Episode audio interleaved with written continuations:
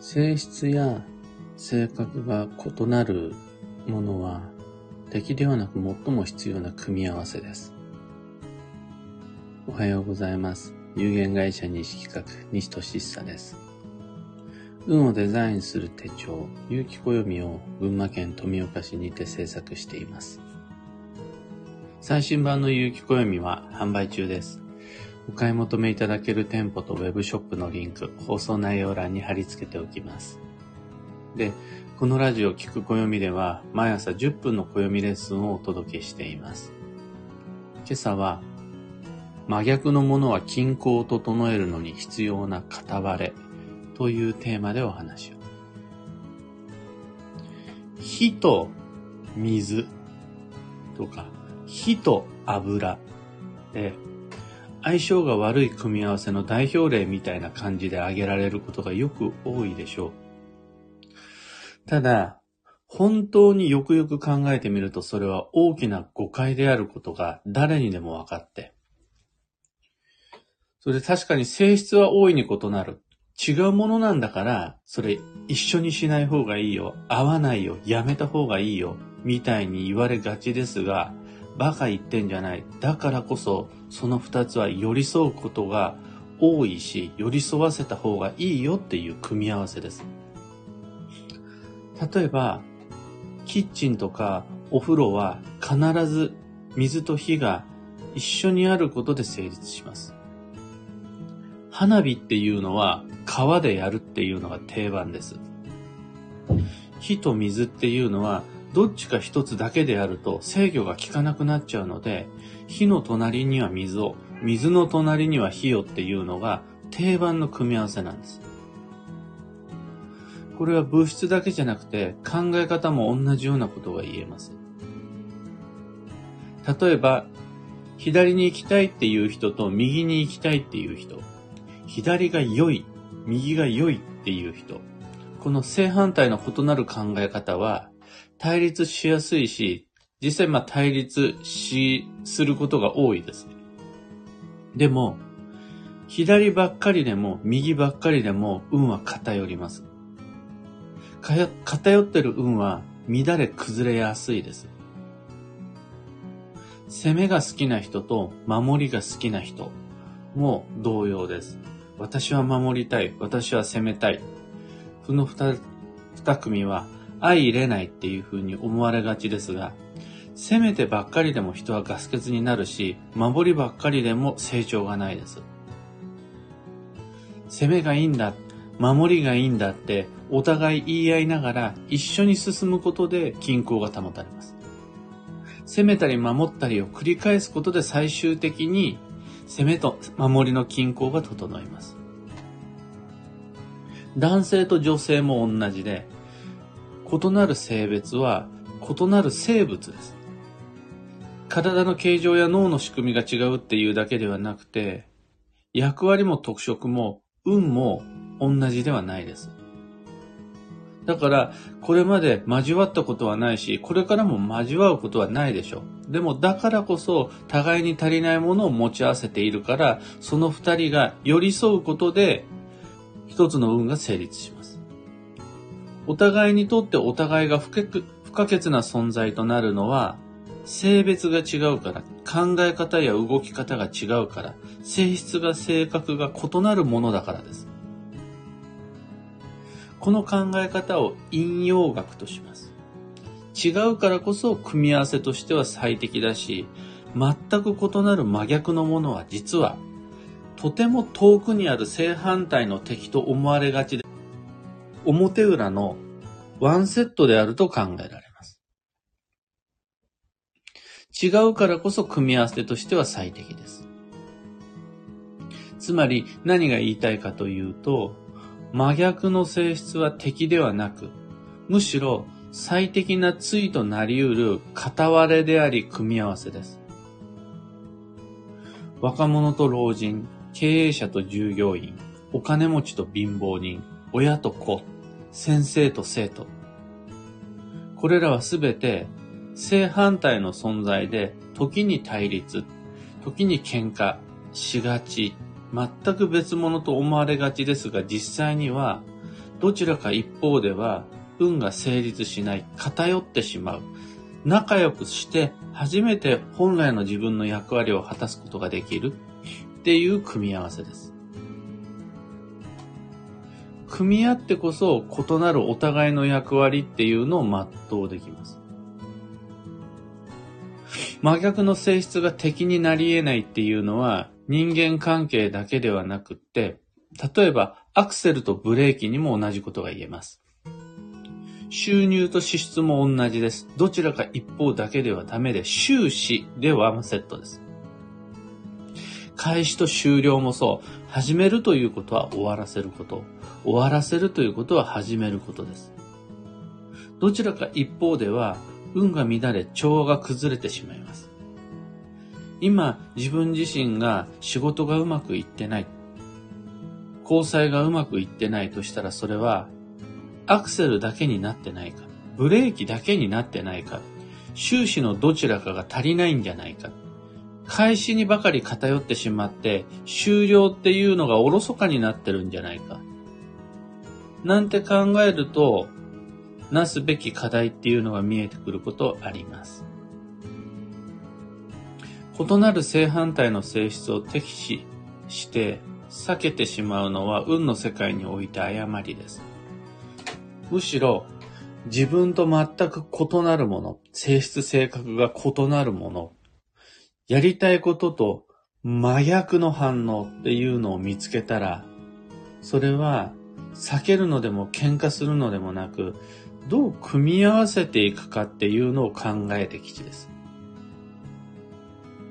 水と火の中を立ってしまったら料理も入浴も花火もできなくなってしまいます。それらを相性が悪いと片付けて遠ざけるのではなく、どのようにして、あの、仲良くする必要ないし、一緒くたに、水の中に火を、火の中に水を入れる必要はない。その、組み合わせをどうするかを考えるっていう感じです。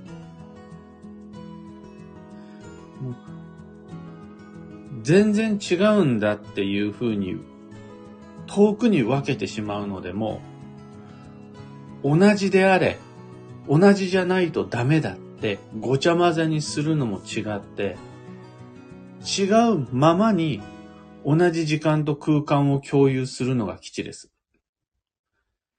アクセルとブレーキを同じ仕組みに、同じスイッチにまとめちゃうんじゃなくて、アクセルというボタンとブレーキというボタンを隣同士に同じ空間の中で同時に存在させればそれで OK です。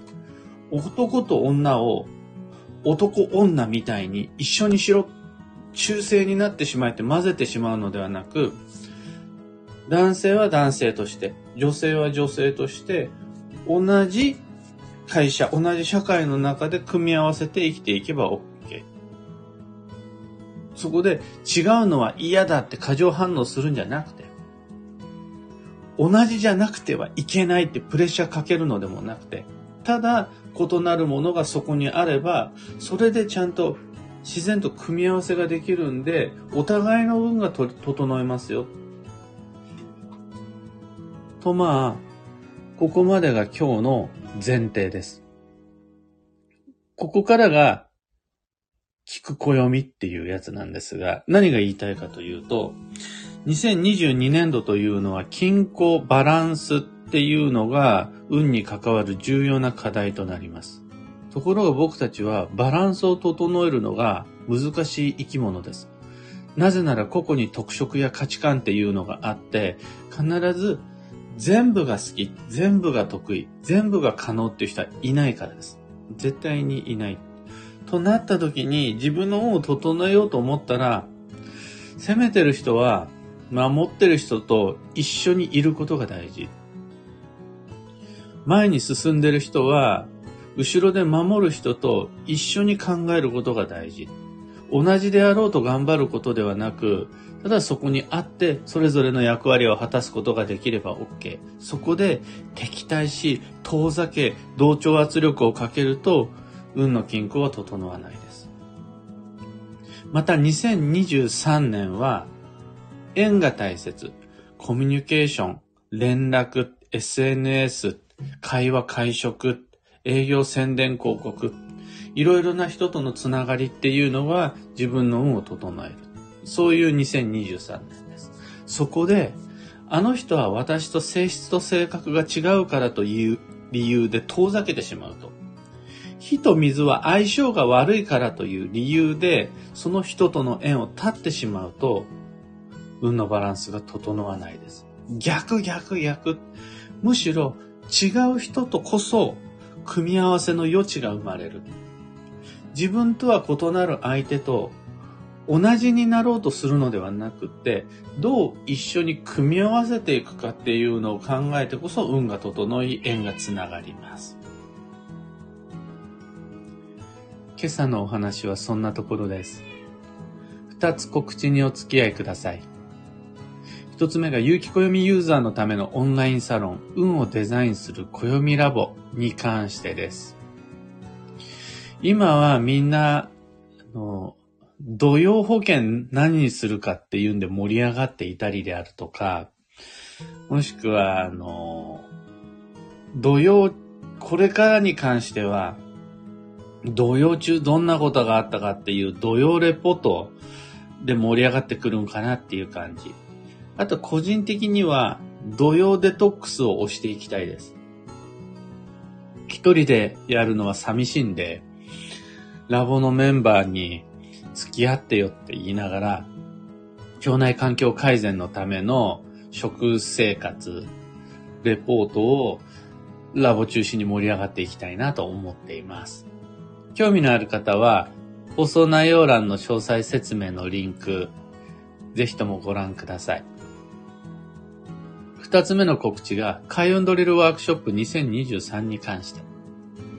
毎年恒例の最新版有機暦を用いたワークショップです。これまでの10倍濃い内容でお届けするので、おそらく過去に受けたことがある方は今回びっくりすると思います。10倍濃いんで。料金は2500円。例えばどんなワークをするかというと、年月日時にまでこだわった基地方位旅行計画っていうのを立てます。何年何月何日何時にどの方位へ旅行に行くのが最も理想の計画になるのかっていうのをご提案します。その他の場面で何時に行くのがいいですかって言われてもお答えしません、基本的に。あの、何時だっていいんですよ。何日でも OK っていうふうにお答えします。実際そう思ってるので。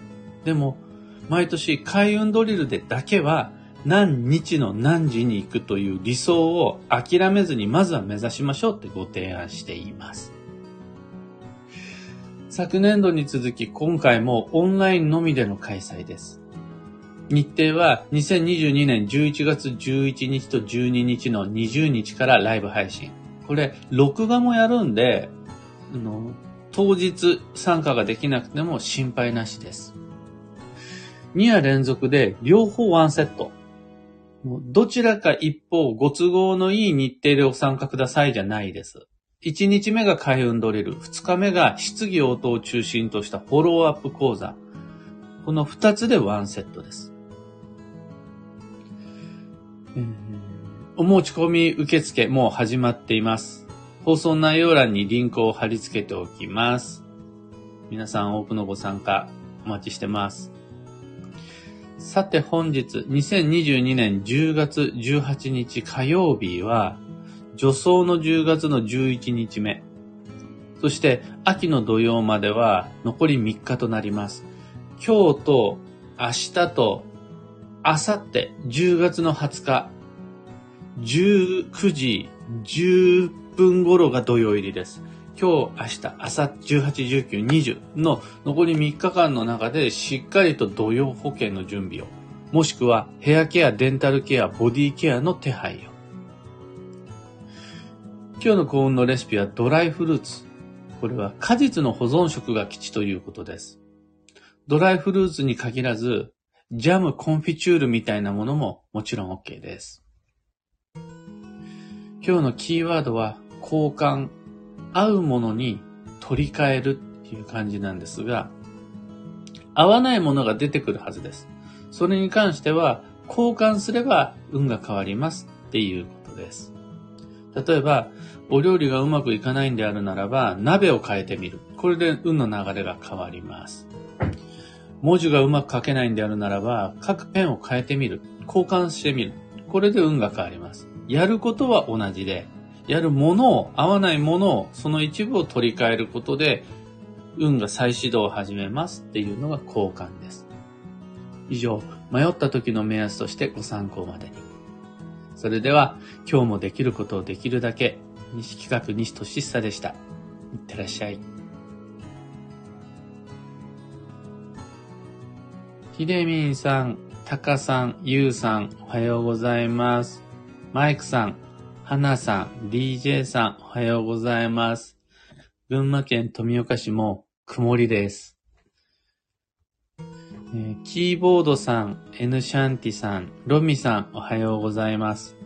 アルココさん、ソプラノさん、アマガエルさん、おはようございます。ノブリーヌだよさん、あ、ノブリーヌだよじゃない、ノブリーヌさん、エミさん、おはようございます。ご丁寧にありがとうございます。しななおさん、めっちゃ曇りですね。今日は、雨は降らないみたいですが、晴れ間の見えない曇りと天気予報で確認しております。はなさん、反りが合わない人は敬遠しがちですが、意識を改めてみます。おっしゃる通り、ここで重要なのは、無理して慣れ合う必要はないし、絶対に楽しく会話しなくちゃならないっていう話はしてないんです。反りが合わない人がいる。その人とは、ただそこに会って、一緒に、えー、働く、暮らすことで自分の運が整うっていう感じです。これは、例えば世間では反面教師っていうふうに言われたりもします。あとは、あれもありますね。三権分立。政治、行政、立法、司法。この三つっていうのが一緒にならないで、ただそこにあって異なる性質のものっていうのが三つあると、それでバランスが整うっていう考え方。これで、運が成立するんで、それが合わない人とうまくやっていかなくちゃなんないって思う必要はなしです。ただ、そこにあるっていう、組み合わせるっていうのがポイントです。DJ さん、開運ドリルは基地方位がない一泊水域も有効ですか？むしろ一泊水域の方に受講していただきたいです。基地方位がない時の過ごし方や、そういう状況での移動の計画っていうのも、開運ドリルの中のワークとしてご提案するので、じゃあいつどこに行こうかっていうこの考え方は、一泊から九死まで全員に行動計画としてご提案します。というわけで、今日もマイペースに運をデザインして参りましょう。僕は朝から今日18日で観音様の日なので、バイクに乗って札所に行ってこようと思ういます。というわけで気をつけて行ってまいります。